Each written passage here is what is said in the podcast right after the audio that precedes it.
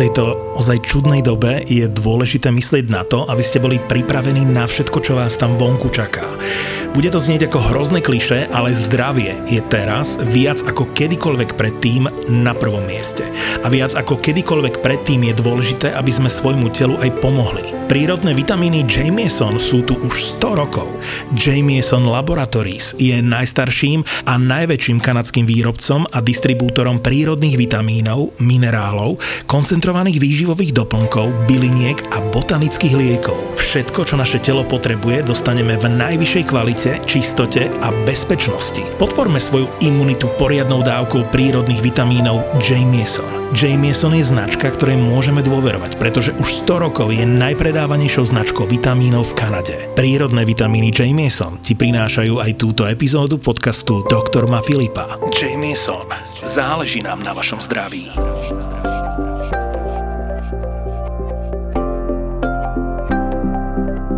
No, ešte skôr, než začneme, musím sa ospravedlniť túto Joškovi, aj tebe, Barborka. Ja som to dneska celé domrdal, lebo proste chalani mi volajú, píšu, že Joško je na ceste, Joško cestuje. A ja som vôbec, že dobre, Joško ide z roboty neskoro, dobre, Joško je dlho v robote. Palino vo výťahu, dobre, asi išiel z nahrávania domov, náš e, produkčný, a teda potom mi to docvaklo, keď Joško mi volal, že ale počúvaj, ty si nám nepovedal, že nahrávame online. a ja, že do prdele. Tak sme asi teraz to museli narýchlo. Ja som bežal z domu sem do štúdia, aby sme to nahrali, lebo chalani sem prišli do štúdia, ja si veselo doma s Barborkou čakám na online spojenie, ale ja som im to nepovedal, čiže chudák Joško prišiel z Galanty, keď nemusel, takže bude na mňa dobre nasratý. Nie, ja to prežijem. Vysvetlíme to cére potom, lebo tá sa tešila, že budem skôr trošku. Ej, zastávnička, ty kokos, to nie je dobré už. A Filip, až teraz som si všimol, že my sme sa konečne zladili keď sme si dávali dole mikiny, že máš konečne na sebe tak ako aj ja našu obľúbenú mikinu doktor Filipa. Áno, áno, je to tak Joško a som ťa normálne teraz vyhrešil, že mi bereš mikinu a ja som si vedel, že ja mám svoju na sebe a ty máš svoju zakvačenú. No ale inak je, okrem tejto starej série, máme už aj novú sériu merču a tu nájdete na www.zabavapodcastoch.sk e, Spolupracovali sme s Barney Studio, dizajnerské štúdio, takže myslím, že merč je tiež vydarený.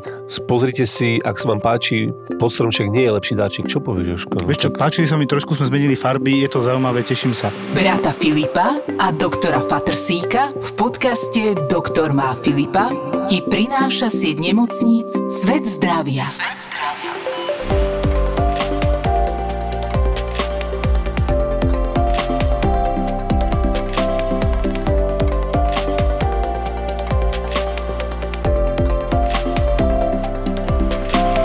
Ale teda privítam e, dnešnú hostku, to je Barborka Hladová, že? Sestrička z geriatrie z Prešova. Barborka, geriatria je troška špecifická v čom, že je to veľa o rozprávaní s pacientom. Keď som nastúpila na geriatriu, tak e, kolegyne prvú vec, ktorú mi povedali, je, že noc má svoju moc a to si zapamätaj. A nemusí byť spln, hm. akákoľvek fáza mesiaca, proste v noci nastávajú lurdy. Nechodiaci chodia, tí, čo boli dobrí, sú zlí orientovaní, zrazu nevedia, kto sú. Mali sme pacientku, ktorá bola preložená z traumatológie, e, v podstate ako zlomenina krčka stehenej kosti, mala tú trakčnú dláhu, to je taká v podstate veľká kovová konštrukcia, ktorá je na um, ráme postele pri, pri nohách. Uh, pacient má uh, zo spodu celej nohy uh, dlahu, ktorá je v podstate Eh, pripevnená k tej nohe a stamať ide závažie na to, aby v podstate tam bola stále tá trakcia, aby, aby tie kosti boli uh, natiahnuté.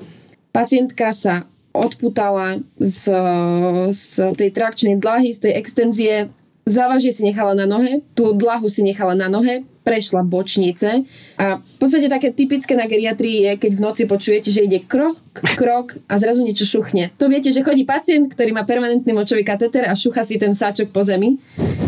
A pri tej pacientke to bolo také, že krok, krok a zrazu také, také ste počuli iba také železo, že buchne do steny. Vybehli sme na chodbu, čo sa deje. Tá pani, to bolo jak z kruhu, dlhé sivé vlasy, dlhá nočná košela, proste noha, noha zabalená v dlahe a za ňou 6-kilové veľké, veľké závažie, ktoré za sebou ťahala, lebo netušila, kde je, netušila, čo je, netušila, prečo to má na sebe. Ešte si predstavujem blikajúce svetlo ako v savku, Hej, že občas niečo preblikne, lebo však nemocnica nemá vždy nové žiarovky a tedy to je dokonale. Vtedy to je dokonale. Chodiaci väzen so železnou budou. Alebo pacient, ktorý nevedel nájsť svoju izbu, bol to chodiaci pacient, v podstate taký celkom dobrý, neočakávali sme od neho žiadne komplikácie ani problémy v noci. Počuli sme, že odišiel z izby, išiel na toaletu, proste to je taký špecifický zvuk dverí. Vrátil sa, dobre, zatvoril, človek už vie, keď tam robí, ktoré dvere sa zavrú, otvoria. A keď sme kontrolovali potom v podstate izby tých pacientov, tak otvoríme tú izbu, pozeráme na prvej posteli nikto, na druhej posteli nikto a boli tam dvaja pacienti tak ten deduško, asi mu bolo smutno, išiel z vecka a neľahol si na svoju posteľ, ale ľahol si k inému pacientovi do postele, takže spali dvaja spolu. V jednej posteli? Ale boli takí zlatí. My sme ich potom zobudili a tak akože tomu druhému to vôbec nevadilo, že tam niekoho mal. Áno, pekne. Čo by si človek povedal, že, že začne byť nejaký, nejaký nepokojný alebo robiť z toho nejaké problémy. On povedal, tak dobre, no tak sme spali spolu, bolo nám teplejšie. Ako fakt bola to veľmi, veľmi milá situácia. No a potom im bolo aj ľúto, že nespia spolu. potom si ho pýtal naspäť, Samostatne, hej? osobitne. Ale sú, oni, oni častokrát tí ľudia nejak nepochopia, čo im poviete, alebo, alebo si to vyložia trošku inak. Sme mali pacienta, ktorý išiel na vyšetrenie, mal permanentný močový katéter, oni to volajú, že kabelka, zoberiem si kabelku a idem, ten sáčok. No a chcel si to dať preč, proste jasne je to nepríjemné, zavadzia to v tom mieste, kde to je zavedené. No tak mu hovoríme, dobre, pôjdete na vyšetrenie, keď sa vrátite, vyberieme vám ten kateter, dáme vám bažanta. Tak fajn, pacient sa vrátil z vyšetrenia, vybrali sme mu kateter, dala som mu bažanta, teda tú plastovú nádobu na močenie. No on tak pozera, po, pozera, pozera na mňa a hovorí, sestrička, ale ja som myslel, že dostanem pivo, bažanta. Ja som chcel chladenú dvanástku, ja som nechcel plastovú fľašu. Ja som mal teraz nedávno, a nie konkrétne ja, ale odozdávala mi služba, že v noci tam mala jeden infarkt, babku, takú do 80, veľmi čipernú a že prišla a na konci už hovorí taká nasrata, keď jej povedali, že má infarkt, že posratý sneh, keby som nebola odrábávala sneh, tak sa mi nič nestane že ona pri odhrábavaní snehu začala boleť na hrudníku ako námaha. A musím povedať, že keď má to tak, taký ťažký sneh ešte aj primrzá, tak je to slušná námaha. No babka asi nikoho nemala, tak teda išla odhrábavať sneh spred domu, možno niekde na predgarážou, ja neviem. No a ako to robila, tak začalo tlačiť na hrudníku, sanitka a už všetko išlo a dostala chuďatko infarkt popri tom. Rozdýchala, išla aj do Nitry, všetko sa urobilo. Fakt to je taký pekný príbeh. Raz sme mali pacientku, ktorá mala 104 rokov, prišla po svojich. Pekne. Opierka len bola nejaká vychádzková palička, ale pani bola orientovaná, komunikovala. To bola presne taká pacientka, na ktorú si spomeniem aj o 20, aj o 30 rokov, že má 104, chodí, je, je privedomý, komunikuje, je orientovaná, vie o všetkom. U no. niektorých no. našich pacientov geriatrického veku, keď e, sa ich človek opýta v podstate prečo prišli, aké majú ťažkosti, ich veta začne. No tak ja som pred 30 rokmi robila poštárku. No, a vtedy som si raz kopla nohu o bránku a odvtedy ma tá noha boli. Pacient prišiel s niečím úplne iným, má úplne iné ťažkosti, absolútne neprišiel pre bolesti v končatine, ale veta sa začne takto, prebieha 30 minútový rozhovor, niekedy kratší, niekedy dlhší. Pacient vám povie celý svoj životný príbeh a na konci sa dostanete k tomu, prečo vlastne prišiel, čo ho vlastne aktuálne trápi. Ja mám teraz do včera úplne čerstvo. Jedného som mal na izolačke tiež s covidom, samozrejme nezaočkovaný a tá komunikácia bola presne, vieš, prídeš tam za ním, poloskafander, alebo ak to má nazvať, štítok a tak. Taký 77 ročný, ale vyzeral ešte vekovo staršie, taký zanedbaný. No čo sa stalo? A on na mňa kúka, kyslík samozrejme vedľa odložený, lebo on ho nechce. No čo je? No pane, čo sa stalo? No chorý som. Aha, no ja viem, že ste chorí. A odkedy ste chorí? No chorý som. Dobre, a ja potrebujem vedieť, ste zaočkovaní, nie ste zaočkovaní? A to je čo? A pozerá na mňa že hm, dobre, tu sme si pokecali. Odkedy sa vás zle dýcha? Mne sa zle nedýcha. Pozeráte na saturáciu 70, vidíte ako fúka, že hej, popri tom a ja, že no, dýcha sa vás zle. Nedýcha. A prečo je tu? On ide domov. On do mocnice nechce ísť tak volám príbuzné, že, teda, že či sa s ním neporozpráva, že on je na príjem, tam bola nakoniec aj embolia do plus, ale s ním sa nedalo. On keď sme niečo s ním chceli robiť, tak proste sa bránil. Jeden mi dazolám, druhý mi dazolám, nepohlo to s ním, stále bol aktívny a už som nemal odvahu ísť ďalej. Mm. Tak ako bez e, CT som si bol istý, že on má emboliu aj podľa kliniky, aj podľa dedimerov veľmi vysokých, ležiaci pacient, e, nechodil k doktorom. Tak som si ho uložil s tým, že tam embolia, COVID a tak ďalej. Perspektíva tam určite dobrá nebude, lebo je úplne zmetený. Pravdepodobne pri tej hypooxigenácii, že nemá kyslík, tak ten mozog tiež utrpí utrpel, možno, že doma taký zlý on nebýva, toto neviem posúdiť, lebo ho vidím prvýkrát. Toho dovezla sanitka, potom sme komunikovali s príbuznou, on nevedel ani zdvihnúť telefón. Hej, tak akože v podstate som pri ňom strávil 30 minút a nedosiahol som skoro nič. Iba teda to, že som sa nakoniec rozhodol, že vzhľadom na celkový stav, ja nebudem volať ani psychiatra, úplne zmetený, proste ho príjmam a hotovo. Hej. Tam na to právo máme, keď je ta v takomto stave a tá príbuzná mu to tiež nevedela vysvetliť, že musíš tam ostať v nemocnici. On nie, ja idem domov. Ako úplne takým flegmatickým štýlom, pritom vieme, že on je v ohrození života. Vitamín E vraj oddeluje starnutie. Na čo je nám potom vitamín D? Na imunitu, na srdce a cievy, na zdravé kosti a teraz pozor, na psychiku. Je to tak, nízka hladina vitamínu D začína byť celosvetový problém a je spájaná s vážnymi ochoreniami od depresie až po Alzheimerovú chorobu. Teraz máme menej slnka, takže ak chceš zistiť, ako si na tom s vitamínom D, existuje rýchly domáci test. V lekárni alebo online si kúpiš vitamín D test a v pohode sa doma otestuješ. Výsledok máš do 10 minút. Klikni na www.vitamindtest.sk Máme pacientku teraz tiež, čo vyzerala od začiatku veľmi zle a už nám príbuzní nadali, že a vy ste pred troma dňami povedali, že do troch dní to asi nezvládne a ona stále žije. Pomaly jak vyčitke. A hovorím, tak mrzí nás to, že sme ju tak dali dokopy. No čo mám na to povedať, hej?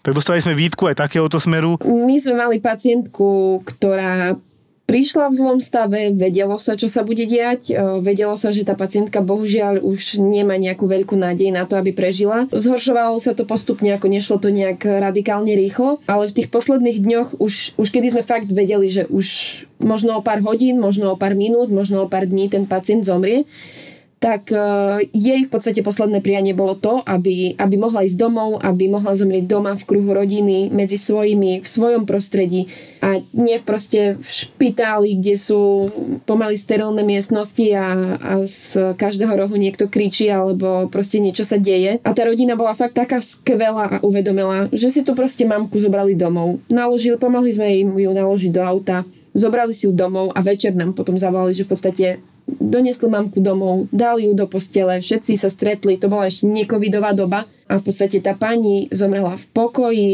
s rodinou, úplne v kľude, tak, ako si to prijala a aj keď je to v podstate smrť, je to umieranie, ale je to, je to veľmi pekná forma toho, ako človek môže odísť na, na druhý svet tak, ako si praje, lebo stávajú sa aj prípady, kedy zavoláme rodine, povieme, teda lekár povie, že v podstate je to už e, taký stav, že ten človek zamiera a tá rodina absolútne nepríde. Nemá záujem sa rozlúčiť s tým otcom, s tou matkou, bratom, majú to úplne v páži a nezáleží im na tom. A vidieť tých ľudí umierať samých so slzami v očiach, tak to je fakt uh, održku aj, aj pre nás, ktorí sme v podstate vyškolení na to, ako máme zvládať takéto situácie. Mm. Ty si mi teraz pripomínala, myslím, že to bolo v piatok, tiež došla takáto jedna úžasná príbuzná dcéra, tak medzi 30-40 rokov, pacientka e, ma, mohla mať tak okolo 70, čiže nie až taká stará, ale taká dosť chorá, že 25. ju operovali v Nových zánkoch na chrbticu. Potom, ako prišla domov, ale už bola zrazu pozitívna, hoci dvakrát zaočkovaná sputníkom, čiže nemala nejaký katastrofálny priebeh a nejak to riešili. Dokonca dostala aj monoklonálne protilátky. Mala normálne aj nariadenie krvi liečiky tým, že bola menej mobilná. Ale napriek tomu, a ja som ich z okolností stretol, keď som si objednal obed o 8 večer pizzu, tak som si po ňu bežal a som ich tam tak zachytil, jak kráčajú, tak som myslel, že pôjdu ako na pohotovosť, nie na urgentný príjem, ale začala mi tak rozprávať tá dcera, jak ju tak tlačila pred sebou, nevolali ani sanitku a ona, že, že pán doktor, kam mám ísť, jej sa zle dýcha, boli ju na hrudníku, tak už som vedel, že to s pohotovosťou asi nebude stačiť.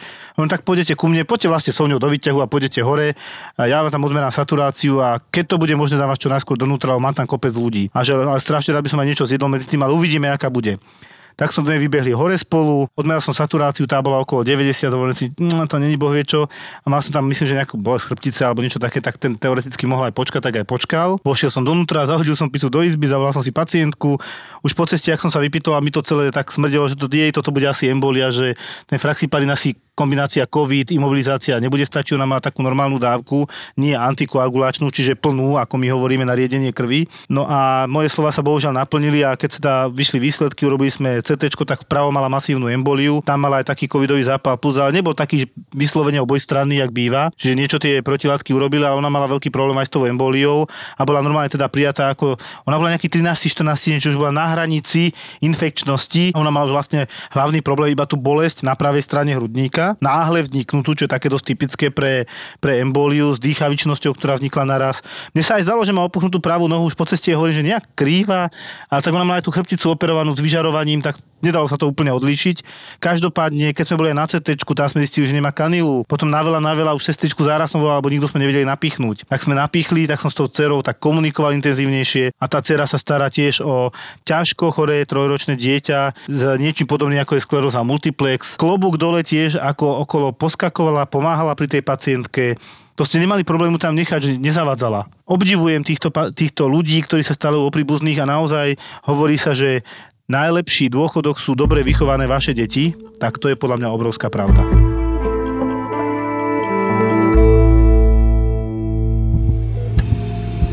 Tak ako väčšina lekárov, aj ja nestíham. Pracujem veľa, obedujeme o 7 večer namiesto o 12 na obed. Nevládzeme. Máme toho dosť. Nechceme takto žiť je to nezdravé, ale chceme pomáhať ľuďom. Robíme to pre zdravie. Pre zdravie vás všetkých. Nie pre svoje. Naši zdravotníci idú za hranice svojich možností. Poďakujme im spolu na linke vďaky. VUB banka zriadila bezplatnú linku vďaky, kde môžete poďakovať všetkým zdravotníkom za ich obetavosť a nasadenie v tejto ťažkej dobe. Linka vďaky má číslo 0800 00 7777 0800 00 7777 Ďakujeme vám za podporu. Dneska som sa rozprával s doktorkou a doktorka povedala dobrý dotaz. Ale to, to ne, nemyslím, že je chyba všeobecných lekárov, ale celkovo to tej nepripravenosti na túto tretiu vlnu, že my chceme od tých všeobecných lekárov, aby ich vyšetrili tých covidových, aby potom na základe toho vyšetrenia poslali do nemocnice Joško. Ale kde ho má vyšetriť? Má si ho zavolať na ambulanciu, kde je na chodbe ďalších 5 ambulancií a krížia sa tam tí covidoví pacienti by tam mali chodiť, akože napríklad, ja neviem, vieš, lebo tam je nepretržitá prevádzka. Plné čakárne ľudí a teraz nepotrebuješ ďalej tu šíriť tú nákazu, vieš? Ano. A teraz čo, oni majú zavolať 10, 10 covidových si aj tam vyšetrovať? No, vieš, čo sa dobre. Nedá. A na urgentnom príjme? No na urgentnom príjme, no tak akože, ale chápeš, ale neviem, čo je urgentný príjem. Urgentný príjem sa dá, možno, ja neviem, si, si to vedeli rozdeliť, hej. Urgentný príjem už mal, že druhá strana je na Antolskej, tam bol tí covidovi, že chodili druhým vchodom. Tuto tie nemocnici to nevedia urobiť. To mali prípadne už urobiť dávno tak, že mali niekde, niekde urobiť bočný vchod, Koridory bočný východ, tak, jasné. samostatný východ, samostatný rengen a takéto veci. A to vôbec nie je, hej. Čiže troška sa ich treba e, zastaviť, tomto sa ich zastávam, lebo nie je to vôbec pripravené. Čiže logicky tým pádom je to ešte podľa mňa no, ešte aj ohrozujú pozri, ale pacientov. Kto chce hľadať spôsoby, vieš, a tento doktor, ktorého som tak, tak vychválil, on si stanovil čas, že do druhej negatívny, alebo takí, ktorí to aspoň nevedia a vôbec proste nemajú príznaky. pacienti, jasné, tak, hej? potom idú karanténny, ale on už je oblečený a vyšetrujú a potom idú pozitívni. Čiže pekne si to rozdelil. Áno, on tam chudák straví 6, e, do 6. čas, keď, keď už možno, že o pol tretie, o tretie mohol končiť, tak do 6. 7. je v robote. Jasné, že to je na úkor jeho vlastného, toto od nich nechcem žiadať, aj keď ja to teda robím na, napriek tomu. A ja ti poviem úprimne, ja som teraz aj s pani riaditeľkou hovorím, my už nemáme personál, aby sme otvorili dve strany urgentu, čistý a špinavý. Čiže my tam máme izolačky, furt sa strieka tým chlórom, proste vetrá sa, čistí sa, robíme čo sa dá. Je to fyzicky neskutočne náročné aj pre tých sanitárov, aj pre nás ako takých, že koľko razy už sa tam ani dýchať nedá, čo to také prechlorované, hej a robíme ako vieme. Aj mnohé tie urgenty sú takto koncipované. Tie nemocnice nemajú toľko personálu, že no a teraz si otvorím ešte čistý urgent, to je kopec ľudí ďalších. Ale ja musím tiež veľmi pozitívne zhodnotiť eh, v podstate v tomto prešov. Síce sa jedná o, o oddelenie, ale myslím si, že naše vedenie to zvládlo celkom pekne Uh, oni v podstate vyselektovali COVID oddelenie do samostatného pavilónu, respektíve samostatne stojacej budovy, kde niekedy sídlila geriatria avšak e, nás potom presunuli, presunuli do inej budovy a v podstate z tej budovy, kde sme boli my, ktorá bola mm, asi kapacitne najväčšia, možno dostupná, spravili COVID. Je tam samostatný vchod, no, je tam napríklad. samostatný ano, rengen. Je tam síce ešte aj očné, ale očné sa nedalo presunúť skrz e, tých špecifických operačných sál a všetkých prístrojov, ktorí tam oni majú v podstate zabudované, ale myslím si, že to zvládli ako, ako veľmi pekne, lebo všetko tam má nejaký ten svoj systém, samozrejme niekedy niečo zahapruje, ale každý vie, kde má ísť, je to pekne nasmerované, takže v tomto by som náš Prešov rada vychválila. Pekné, klobúk dole. Tam, keď to takto rozprávaš, má to, má to logiku, čiže to stačí to presne... Ono samozrejme, nie každá nemocnica má tú stavebnú Áno. sieť takto urobenú, ako si to, vy to máte a našli ste spôsob, ako to vyriešiť, hej. Čiže je v jednej budove, tak je to ťažšie. Tak, keď to je, my máme jednu budovu, hej, a teraz čo? Jasné, no. jasné. Čiže ono to nie je také jednoduché. Ďalšia vec je, zase povedzme si ale otvorenie. Bavíme sa tu o strašných bariérových e, mechanizmoch, ale faktom je, pokiaľ ten pacient má respirátor, má dezinfikované ruky, tá šanca, že dvaja s respirátorom na sebe sa nakaziť za, ja neviem, desiatky minút, maximálne hodinu, dve, je nízka. Problém je, že tí pacienti prídu do nemocnice, Niektorí možno aj keď sú otestovaní, už sú pozitívni, ale ešte o tom nevedia. A rúško, respirátor už pri susedovi nemá, kašle na to. Ja keby som tam ležal, ja ho mám aj tak. No a čo? Ja ho mám 90% času na sebe pomaly, jak fungujem celý mesiac. A teraz nerobí to žiadne dýchacie ťažkosti. Ja to aj pacientom niekedy poviem, keď tam príde niekto taký neveriaci Tomáš, že odmeráme saturáciu, má na sebe respirátor a 99 a mu hovorím, no čo je, kde je tá strata kyslíka, ktorý vám ten respirátor bere? No a nebere, on nebere, pozrite sa, 99% je úžasné podľa mňa. No tak potom, no ako to vysvetlíme? No nijak, máme pravdu v tom, čo hovoríme, že to kyslík nijak nebere. Jedine tam ten nepríjemný pocit, že teda ako keď ste v lete a v tomto prípade ja to využívam, že to je fajn a vonku mám respirátor, ma to zhorieva. Čiže e, tým dýchom sa zohrieva to vnútro okolo úst, jasné, môžete mať nejakú vyrážku a tak ďalej, ale to je všetko a také tie fámy, že si baktérie a vírusy točím dokola, to máte v ústach tak či tak. to si ľudia neuvedomujú, všetci to berú, že idem si po recept k vodnému lekárovi. Ale v podstate to tak aj funguje, bohužiaľ, veľakrát a niekedy ani to nie ale naozaj tá ambulantná sféra by mala, akože v tom západnom svete proste, že veľa vecí vie vyriešiť, hej, že nepotrebuješ. Áno. A naozaj, že do nemocnice idú fakt ťažké stavy, ktorými si oni neporadia. No a tuto to vôbec tak nefunguje. A nie sú špecialisti, nie sú obvodiaci a tým pádom to vlastne nefunguje vôbec žiadny systém. Hej? No áno, však celá medicína je založená na prevencii. Áno, áno. Hej? Ďalej na tom, že keď sa aj niečo zachytí, zachytí sa to skoro tak, aby nemuseli ísť do nemocnice a nemocnica má byť posledná inštancia, lenže u nás to ako keď máme obrátenie a nemocnica je pomaly to prvé, kde pacient príde. ja teraz mám trošku ťažké srdce na obvodných po tých zlých službách, lebo 50% pacientov aj s covidom sú odoslaní v dobrom stave, len preto, lebo no, to máte COVID, choďte do nemocnice, ale toho pacienta treba aj trošku pozrieť a nedá sa všetko telemedicínou. Jednoducho, keď sa ten pacient nemá dobre, poviem, že má 85 saturáciu doma, viete, koľkokrát sa stane, že že príde ku nám a má 97. A potom len zistím, že on má gelové nechty, tento e, má studené ruky a vlastne 85 mal len raz z 20 meraní doma. To, to jen prebliklo, keď sa... Áno, no. A on sa zlákne, ten pacient, samozrejme. Volá obvodnému, ten sa zlákne tiež a už ho posiela na urgent. A potom príde na urgent, ja mu premerám ruky, teraz zistím, že ja túto má studenú, túto má teplejšiu a na tej teplejšej už 97. Aj pozerám klinicky, vyzerá dobre, urobíme odbery, všetko. A samozrejme nie je prvý, lebo sa má dobre. No a zrazu on ide domov, je síce komplet vyšetrený, ale teda tých pacientov je naozaj veľa, keď z, napríklad v Galante si myslím, že keď pošlu 50 obvodní aspoň jedného pacienta s covidom na urgent, tak si to spočítajte. To sa deje podľa mňa práve aj ten problém je, že, že s tými staršími pacientami oni majú strašný strach, že čo teraz a ten pacient postupne chradne, hej, má 98 rokov, čo teraz s ním, no tak do nemocnice. No však ale mám tu aj iné zariadenia, že? Ja som sa dneska zrovna rozprával so sestričkou jednou tiež obvodnej lekárky, a hovoril mi ale taký opačný prípad, čo som vlastne ešte nepočul a prvýkrát mi to tak povedala, že dvaja jej volali zrovna. Prvý prípad bol, že má tiež COVID, ale že volali, že po týždni v 40 tak akože bola zrozená tá sestrička, hej, akože okamžite teda, že má ísť do nemocnice, alebo 40 a že naozaj sa im ťažko dýcha.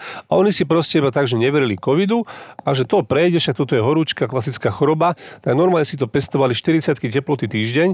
Títo to nejak, nazvime to, že rozdýchali, ale potom druhý príbeh mi povedala, že no, a jeden váš pacient, čo chodil aj ku nám na internú, teda nebudem ho menovať, s pani manželkou dostali COVID, tiež boli vyše týždňa v 40 a tie si presne toto mysleli, že oni to proste rozdýchajú, jasne to není, ja som nezaočkovaný, samozrejme, e, nepotrebujem to 40 prejdu, však to preliečíme. No a až ho jedného dňa ráno našla na podlahe a už sa nezodvihol a ostal tam na tej podlahe. A... Sú, sú také prípady, ale ty si teraz presne naznačil to, čo sa ja niekedy nevám, že presne ti zavolal obvod. A oni majú 40 a 39 teploty, hovorím, akú má saturáciu.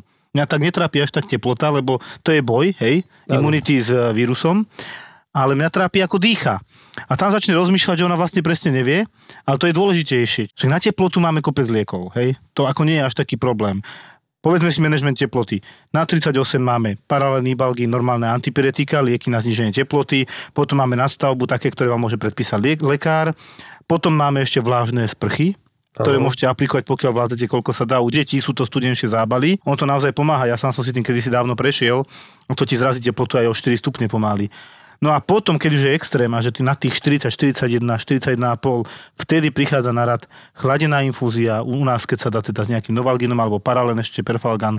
To my sme dávali, vieš, na náre my sme dávali chladené infúzie z mrazničky, no. to boli základ, chladničky. či chladničky a z mrazničky infúzie to tie išli pod tepný, v podstate pod kolena, pod pazuchy ano. a do ingviny. Tam sme to rozložili. No chladíš ob, obložili sme toho pacienta, naozaj ja som mal jedno takéto 30, no 39,9 proste na áre pacient, ale potom mi zbehol až na 36,5, akože až moc. Ale dobre, ale akože bol, na, bol na monitore, hej, takže ale akože potom sme to rýchlo dali dole, ale akože pekne to zabralo, hej, takže to je úplne normálna fyzikálna terapia chladom. No len vieš, e, sú pacienti, ktorí majú 39,5 a behajú po byte, po dome mm. a sú pacienti, ktorí majú 37,8 a sú odvalení, ležiaci, zlyhané obličky a nevieš to.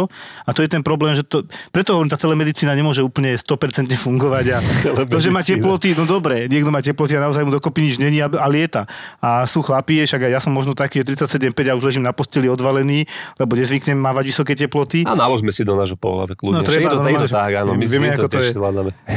Bolo také na YouTube video, ktoré to krásne zinscenovalo a pridalo, že teda keď má chlap teplotu, tak to je oveľa vážnejšie, ako keď má žena teplotu. Najhoršia choroba pre chlapa je soplík. Áno, áno, to je Smrteľná naša. choroba naše, soplík a kašlík. To je nebezpečné. A teraz toho toľko je, vidíš? A umierajú, a umierajú častejšie chlapí inak pokiaľ si dobre pamätám. Čiže je tam jednak teplota, ale druhá vec je presne, ako dýchajú. A tam, tam už prichádza ten oximeter, to dýchanie, ale naozaj, že polovica pacientov, čo teda, že pod 90 má tú saturáciu, to okysličenie z, z toho prsta, tak reálne, keď prídu na urgen, majú oveľa lepšiu. A potom mne je zase ľúto prijať pacienta, ktorý, pán doktor, rengen mi neurobíte, či nemám zápal plúca, ja sa tak pýtam. Kašlete? Áno. Máte teploty? Áno trošku sa zadýchávate, áno, tak máte zápal plúc. Nepotrebujem k tomu momentálne ani zobrazovací vyšetrenia, som si istý. A už z posluchu po tých stovkách pacientov, čo teda diagnostikujem na urgente, tak si dovolím tvrdiť, že z posluchu fakt viem počuť, toto je COVID, toto nie je COVID. Ale teda Uh, problém je presne to, že ich je strašne veľa a keď teda sa posielajú polovica z nich, ktorí nie sú až tak vážne chorí, ako oni sa môžu vrátiť, ja sa nehádam, ale každý ten pacient určite lepšie mu je doma ako v nemocnici. A keď ja vždy hovorím, že keď má tých 92-91, tak zvažujeme hospitalizáciu, len treba to mať objektívne odpozorované, či to naozaj tak je. Lebo to, že má teplotu, pre mňa nie je údaj, že znamená, že musí ísť do nemocnice. Pre mňa je údaj, že musí ísť do nemocnice a hlavný údaj je, ako sa mu dýcha. Ano, ano. Ako náhle potrebuje kyslík. Lebo mnohí pacienti mali ani nie teplotu, ani sa im tak nedýchalo zle, ale mali minerálogram zlý. Proste mali strašne nízke minerály. Hej, starší pacienti, typické. Babky, niektoré pijú, však sme mali minule 6-7 litrov vody čistej a v tej teplote ešte pridá a príde a má 110 alebo 105 natrium, čo je teda strašne málo, sodík. Oni majú také tie prejavy, tam je to točenie hlavy, zvracanie, pocit na zvracanie, do toho sa zdehydratuje ešte a už je zlé. Čiže, ale to bez tých odberov nevieme. A ja teraz otvorene poviem, sú obvodní lekári, ktorých totálne, totálne obdivujem. Jeden konkrétne do 7 večera býva v robote, lebo to bere veľmi poctivo, prezleče sa a valí normálne od nejakej tretej alebo druhej e, covidových pacientov jedného za druhým, vyšetruje si ich odbery. U, u nás v nemocnici má obvodnú ambulanciu, je to aj môj obvodný lekár, je to aj môj kamarát, pozdravujem ho týmto, on vie, ktorý to je, ale nechce byť menovaný. Ale klobúk dole, dá sa to. Ale je to samozrejme na úkor trošku takého vlastného života. Ja to robím tiež, ak ja toho urgentu chodím o 5. o 6. na miesto o pol 4. Môžem to zabať zabaliť, zahodiť veci, čaute, mňa to nezaujíma, idem preč. No neurobím to, príde tam mladý lekár, ktorý ide slúžiť, vidím pomaly plač v očiach, keď mu dozdávate 6-7 pacientov, tak tam zostanete a tých štyroch, ktorí ste ešte vyvideli, sa snažíte dokončiť, ale to je hodina a pol, to sa zdá. Čiže ono to je, tej práce je naozaj neskutočne veľa, my obedujeme o 7 večer a podobne a ani mňa to nebaví. Len teda musíme si pomáhať a ja, teraz, a ja stále hovorím, zavolajme si. Ten obvodný lekár tam neposiela denne 5 pacientov na príjem, posiela jedného, dvoch. To je taký problém zdvihnúť a zavolať, že pán doktor, urgentný príjem, áno, viete čo, mám takého pacienta, chcem sa poradiť. A ja poviem vtedy áno, nie, a on má nejaké výsledky. A keď nemá vyšetrenie, tak sa hnevám. A po vyšetrení, on je doma, videl ho niekto, nie. A akú má saturáciu, neviem, ale má teploty. No to nie je dôvod na hospitalizáciu teplota. Treba podľa mňa komunikovať, hej.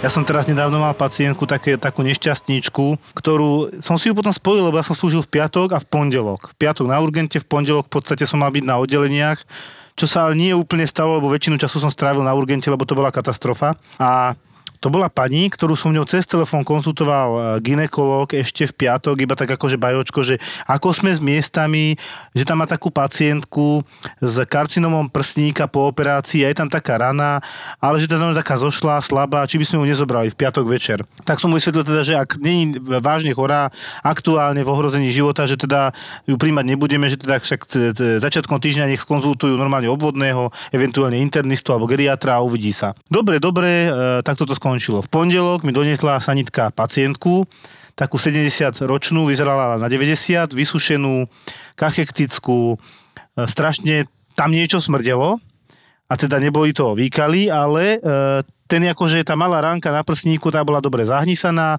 obrovský defekt, exulcerovaný, proste taký zmokvaný, smradlavý, no zlé. Pani už na pohľad vyzerala chuďatko hrozne. Záchranári mi to odozdali, že no, zobrali sme ju odtiaľ, ale tak tí dva ľudia, čo tam boli, syn a má, asi manžel, tak tí dva boli opití, nikto sa o ňu nestaral a bola tam vlastne hodená do takého kúta. No, akože katastrofálne podmienky, ja to píšem vždycky, že moribundný stav, hygienicky a zdravotne zanedbaná. Inak sa to nazvať nedá. No babku sme prijali teda, lebo tie výsledky samozrejme kolerovali s tým, ako vyzerala. Strašné výsledky.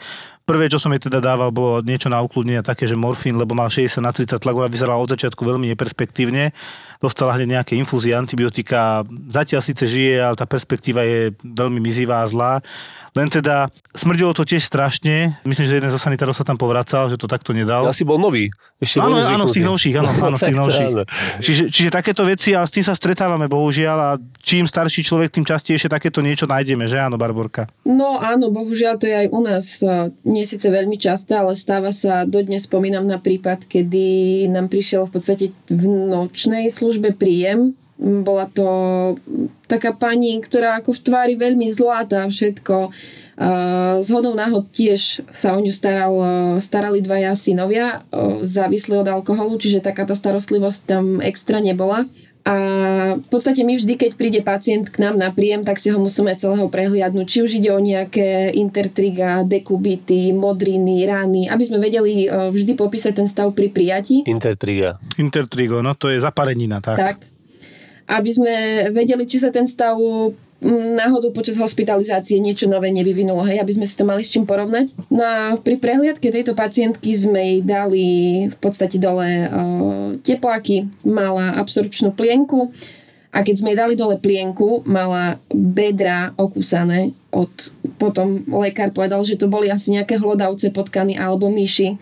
Čiže tá pani tam e, imobilná ležala doma, asi to nebol nejaký dom zabezpečený pred e, možným vnikom takýchto hlodavcov dovnútra. A chuďa, ako tam ležala, tak proste tie myšky si ju obhryzali a obhryzali. A, Možno no, potkany. možno, možno, hej. Potkani sú také agresívne svine tiež, možno, že to Keď si bezbranný, no. No, jasné. Fuj, no tak to teta chuderka, aj si dobre, že doma bola, vieš, tých synové, to je akože úplná smola. To sú strašné veci, čo tu teraz hovoríme, ale bohužiaľ sú zo života. Mnohí ľudia možno až nechápu, že takéto niečo my tam naozaj zažívame. Ako nie je to samozrejme každý deň. Ale bohužiaľ takéto sociálne zlé veci zažívame pravidelne aj vy, aj my na tom urgente, však tí pacienti väčšinou idú cez urgent asi aj u vás- teda, alebo však ako inak, väčšinou to je sanitka a ležala vo vlastných e, tekutinách viacerého typu 3 dní a vypáčovali dvere požiarnici a tak ďalej. Toto je také dosť typické pre, dá sa povedať, že trošku zanedbaných príbuzných staršieho dáta a potom teda končia v nemocnici s dosť závažnými diagnózami, lebo taký v podstate crash syndrom, rhabdomyolíza a podobné záležitosti, keď už dlho ležia, rozpad svalstva, potom nejaká infekcia samozrejme, možno, že aj preležaniny, to vy tam teda máte úplne pravidelne, tak aj na našej geriatrii to býva, tak toho je strašne veľa. Hlavným problémom je potom zápal a zlyhanie obličiek, že? No to už posúdia lekári, či je to hlavný problém.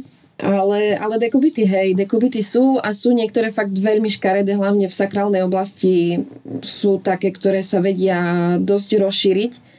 Uh, Mali sme raz pani, ktorá mala dekubit v sakre veľký, Krížovej oblasti. Krížovej Krížovej oblasti. tak treba povedať. no vedela by som tam strčiť melón takej Ty veľkosti. Proste to Sakre. bolo obrovské. Tam už nebola v podstate žiadna kosť. Bolo to, bolo to len tkanivo na tkanive a, a veľká obrovská diera, ktorá sa musela vždy vyplňať nejakým absorpčným materiálom, hej, ktorý, ktorý musel odsávať ten hníz a tie všetky sekrety, ktoré z toho vytekali. Alebo veľmi často sú ešte dekubity v petovej oblasti. To sú ako tzv. predilekčné miesta, kde najčastejšie alebo sú najnáchylnejšie na vznik dekubitov. Je tam najväčší tlak na tým, na tým mm. miesta, áno, najviac koncentrovaný. A jeden dekubit bol na, na pete u pacientky taký veľký, že v podstate jej e, odhnila celá achilovka.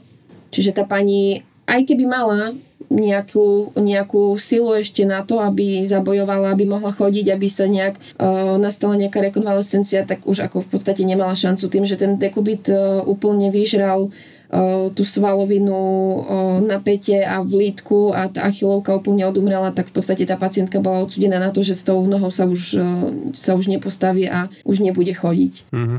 Čiže to sú to sú, to sú také veci. A tiež z hodou náhod bola z domu, ale zase tam bol syn, ktorý sa o ňu veľmi staral, bol fakt snaživý, no len, len proste nevedel, čo sa deje a nechal to zajsť až do takého štádia, že už tomu nebolo pomoci.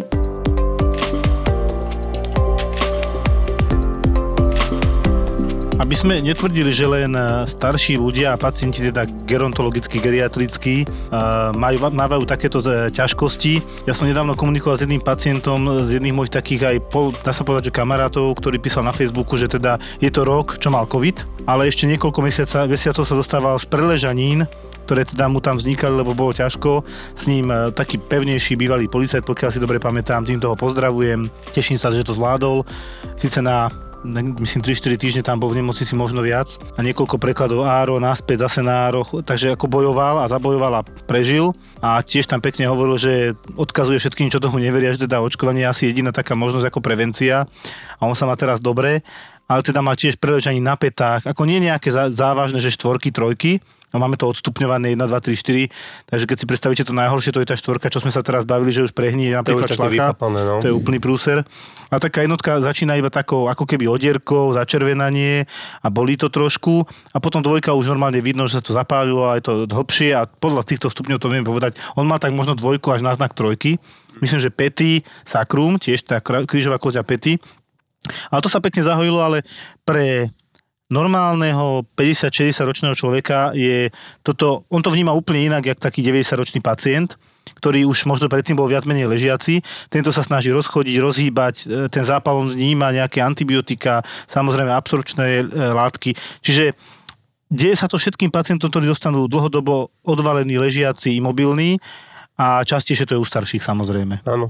E, ja tiež si spomínam na taký príbeh z Ára ešte, tak si pamätám, tam bola jedna pacientka okolo 50 rokov, taká pani, ona mala ale 160 kg, a teraz keď je 160 kg pacient na Áre, bezvedomý, teraz iba ho polohujeme a snažíme sa, ale naozaj sa ten tlak je asi dosť veľký. No skončila tiež so škaredými preloženinami, hlavne teda tom osakrum, tej krížovej oblasti, sakrálnej oblasti teda. A nevedeli sme si rady, neboli žiadne také antidekubitárne pomôcky, tak normálne sme kúpili obrovské akože koleso. Tak normálne na plávacom kolese pani si ležala asi dva mesiace, polohovali sme, menili sme, čo sa dalo a keď bola vždy na chrbte, tak vždy na to koleso, tam si tak setkala, vieš, jak vo vode bazéniku, že ti nohy máš ako keby namočené vo vode.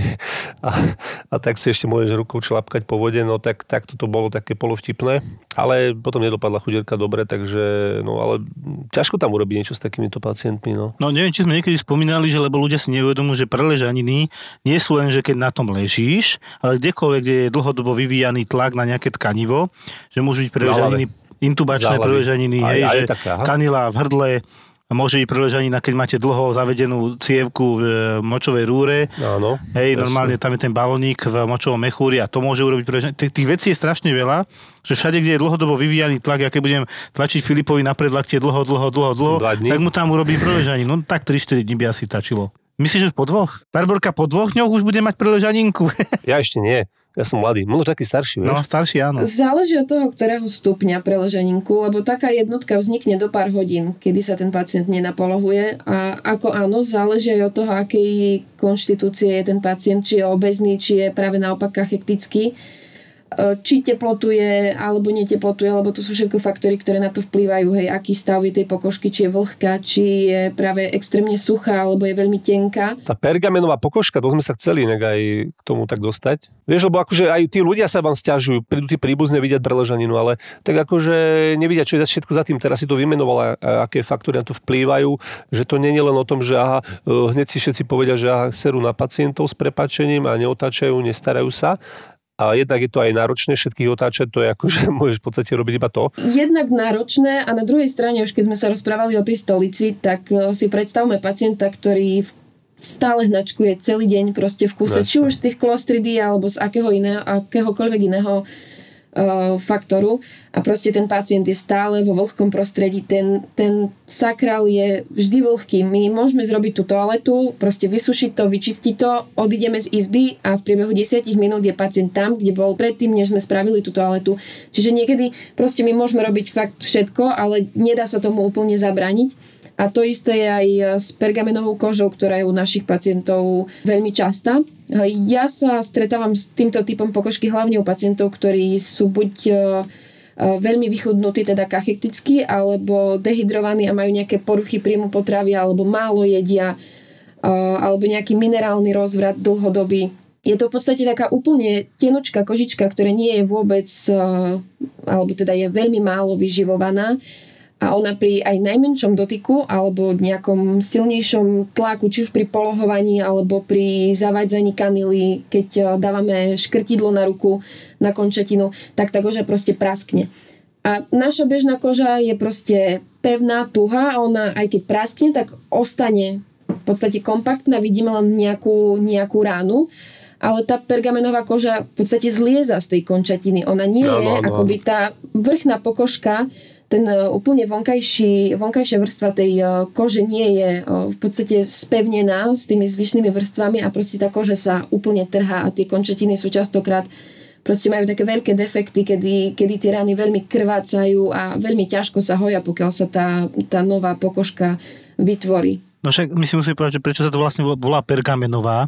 Ja myslím, že starí egyptiania písali niečo na pergamen. Aha, papier, ktorý bol taký, nie je takej kvality, ako máme dneska, hej a dneska aj papier normálny vieme roztrať, ale henten sa trhal oveľa ľahšie. Ja si to predstavujem ako také tie jemnučké fólie v bombonierach, si viete predstaviť.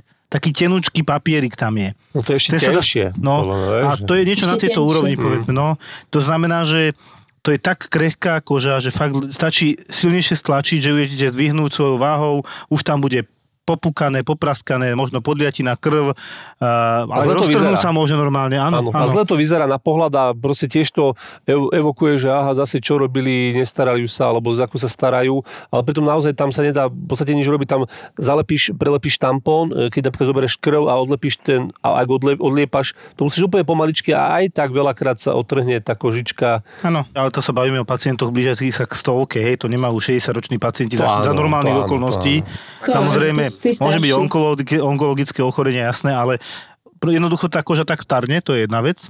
Druhá vec nejaká dehydratácia a samotné ochorenia, s ktorým pacient prišiel. Čiže ale bavíme sa tu o tom, že je to veľmi náročné sa starať o pacienta vo vysokom veku. Je, súhlasím. Si to mnohí ľudia neuvedomujú, čo my to zvládneme doma, tak to klobúk dole, keď sa nájde zo pár ľudí, ktorí sa naozaj zvládnu postarať sa o príbuzného vo vysokom veku s vážnymi ochoreniami, lebo je to naozaj náročné, klobúk dole z môjho pohľadu pred týmito ľuďmi a gratulujem im, keď to dokážu doma. Niektorí ľudia by som povedala, že až sa dokážu o svojich e, rodičov alebo o kohokoľvek, o koho sa starajú v domácom prostredí, možno postarať ešte lepšie ako my v nemocnici. Lebo fakt častokrát príde pacient, ktorý je doma, je imobilný, je ležiaci, môže mať uh, ďalšie iné komplikácie a stará sa o nich e, jeden člen rodiny a dokáže to tak bravúrne, že ten pacient nemá ani dekubit, nemá ani náznak toho, že by bol zanedbaný. E, pri, pri tých pacientoch je veľmi dôležité byť trpezlivý, hej, lebo aj ten starší človek aj tým, že zabúda, aj tým, že má všetko spomalené, tak či už pri krmení, pri hydratácii, pri e, nácviku chôdze, pri rehabilitáciách, pri všetkom proste musí byť ten človek pri tom pacientovi trpezlivý lebo keď nie je trpezlivý, nemá, nemá z toho nič. Čo z toho, že proste ja stratím nervy a poviem, nebudem vás krmiť, keď stojím pri vás 15 minút a ste mi neotvorili ústa. Proste ten pacient sa v podstate nenaje. Čiže tí rodiny príslušníci ako fakt klobúk dole majú, majú vysokú dávku trpezlivosti a v tom domácom prostredí a ťažko v ťažkých podmienkach. Ale to je presne to, že je to jedna na jedna, hej? Že nie je to jedna sestra na, alebo dve sestry na 30 pacientov, jedno, Áno. Vieš, to je tiež veľký rozdiel. Ja som chcel presne k tomuto povedať, ja som mal dávnejšie takto nejakú 98-ročnú, myslím, že pani, tiež takú už krehkú, presne pergamenová koža a bola tam obrovská starostlivosť od syna, takého no 60-70 ročného, bolo vidieť, že sa naozaj stará a jeho poslala obvodná, že teda na takú roboráciu, to niekedy robili, to bolo ešte za mierových časov. Roborácia znamená, že také polepšenie celkové. A ja som sa tak pýtal a hovorím mu, že veľká pochvala, že vy sa takto o ňu staráte. A on tak hovoril, že viete, že ja by som chcel možno už aj trochu oddychnúť, že vy sa tam o ňu lepšie postaráte. Tak som presne toto povedal, že dobre, koľko sestričiek tam máme na koľko pacientov hore. To je cca 3 ku 30, povedzme, hej, alebo 2 ku 15, 20, to je jedno. Proste niekoľko pacientov v ťažkom stave a na nich je jedna sestra. Koľky ste vy na tú vašu príbuznú? No oni sa striedajú s bratom, no presne tak. Výsledky zlé nemá. To je vaša zásluha, že ju hydratujete, dávate jej všetko, čo potrebuje, nejaké nutridrinky tam už boli. Preležaniny nemá. A on sa ma tak úplne spýtal, že však ale hore je zdravotná starostlivosť lekárov, to všetko máte pravdu, ale takýto pacient vyžaduje v prvom rade ošetrovateľskú starostlivosť. A od nej sa odvíja, či sa tam pridruží v budúcnosti nejaké závažnejšie ochorenie typu dekubit, zápalový syndrom, hej, alebo zlyhanie obličiek pri dehydratácii a takéto veci, ktoré už môžu byť naozaj to posledné, čo dorazí toho pacienta, o ktorého sa staráte. Ja mám takú tendenciu sa snažiť pacienta, pokiaľ sa len dá, liečiť ambulantne, lebo si myslím, že aj tá príbuzná skôr bude presne ako ty hovoríš jesť a piť pri tom príbuznom. Ako keď niekedy prídu, že mňa poslal obvodný, lebo ona málo je a pije. A ja sa tak pozerám, že a ty, vy si myslíte, že keď jej zmeníme prostredie, tak sa to zlepší? Podľa mňa sa to zhorší, máme takú skúsenosť. Hej, dokonca môže vzniknúť hospitalizmus, to je keď pacient už je veľmi dlho v nemocnici, lebo to sa nabaluje jedno ochorenie na druhé. Bohužiaľ existujú nozokomiálne infekcie, aj keď sa snažíme im vyhnúť. Ten pacient potom zbytočne skôr umre v nemocnici a pritom mohol žiť ešte rok doma. Čiže toto tvrdo s vami súhlasím a tu strašne ideme reformovať nemocnice, ktoré podľa mňa fungujú a nefunguje tu podľa mňa úplne dobrá ambulantná sféra, tí sú preťažení absolútne a tým pádom, lebo keby bolo viac napríklad obvodných lekárov, viac geriatrov, viac internistov a tak ďalej, môžu k ním prísť domov, skontrolovať pacienta, zobrať mu krv, oni toto nestíhajú. A keď oni nestíhajú, potom nestíhame ani my v nemocnici, lebo tie problémy sa nabalujú a končia v nemocnici a sú hospitalizovaní. My sme práve v lete mali pani, ktorá prišla pre nejaký, nejaký febrilný stav. Ona bola po dvoch cievných mozgových príhodách, starala sa o ňu doma dcera. A my sme s ňou mali v lete veľký problém v podstate do, dostať do nej akékoľvek jedlo. Ona vôbec nekomunikovala, v podstate absolútne reagovala na to, že tam sme, reagovala nejakými takými zvukmi, ktoré vydávala, ale nejaká priama komunikácia tam nemohla byť a pri nás, ako či už pri sestrach alebo asistentoch, nechcela príjmať potravu, respektíve to bolo veľmi stiažené. A zhodou náhod v lete, keď boli ešte povolené návštevy za nejakých e, podmienok, nejaké testy a, a tak ďalej, tak prišla jej dcera a pýtala sa na to, ako mamka je, koľko mamka pije. No tak vysvetlili sme ju situáciu, vysvetlili to aj lekár, aj z nášho ako sesterského hľadiska. Cera prišla k tej pani, zobrala kašu, zohriali sme jej ju, pani zjedla celú misku kaše. Od cery áno, od nás nie. Takto to, áno, takto to, to býva. To, to je presne o tom, že tí ľudia sú asi zvyknutí na to, že ich krmi ten istý človek, poznajú ten hlas, majú svoje nejaké zaužívané uh, formy, ako to bude prebiehať a keď sa naruší to ich prostredie, tí ľudia sú buď dezorientovaní, alebo sa nejak proste zľaknú a odmietnú. Či už príjmať potravu, či sa hydratovať, alebo proste nejak spolupracovať s tým personálom a potom samozrejme môže sa človek snažiť ako chce, keď bohužiaľ ten pacient sa nejak zasekne, tak ono sa to potom ťažko nejak robí. Mne nedávno umrel jeden dobrý kamarát, úžasný človek, síce len 66 ročný, ale biologicky už skoro ako geriatrický vek, hej, proste vážne chorý, závažne choré srdiečko, kardiomyopatia tam bola. Celkovo to bol chorý človek, ktorý veľa dokázal a ja som dosť intenzívne s nimi pracoval a ako kamarát som chodil až k ním domov, on odmietal ísť do nemocnice už v tomto konečnom stave, keď už proste bol bez tlaku, dusil sa, nejaký zápal tam bol a ležal doma a keď som tam prišiel, ja som len zízal. Polohovateľná postel kvalitná, kopec vecí, nejaké infúzie, čo teda z tých jeho dcer sa stali polosestričky.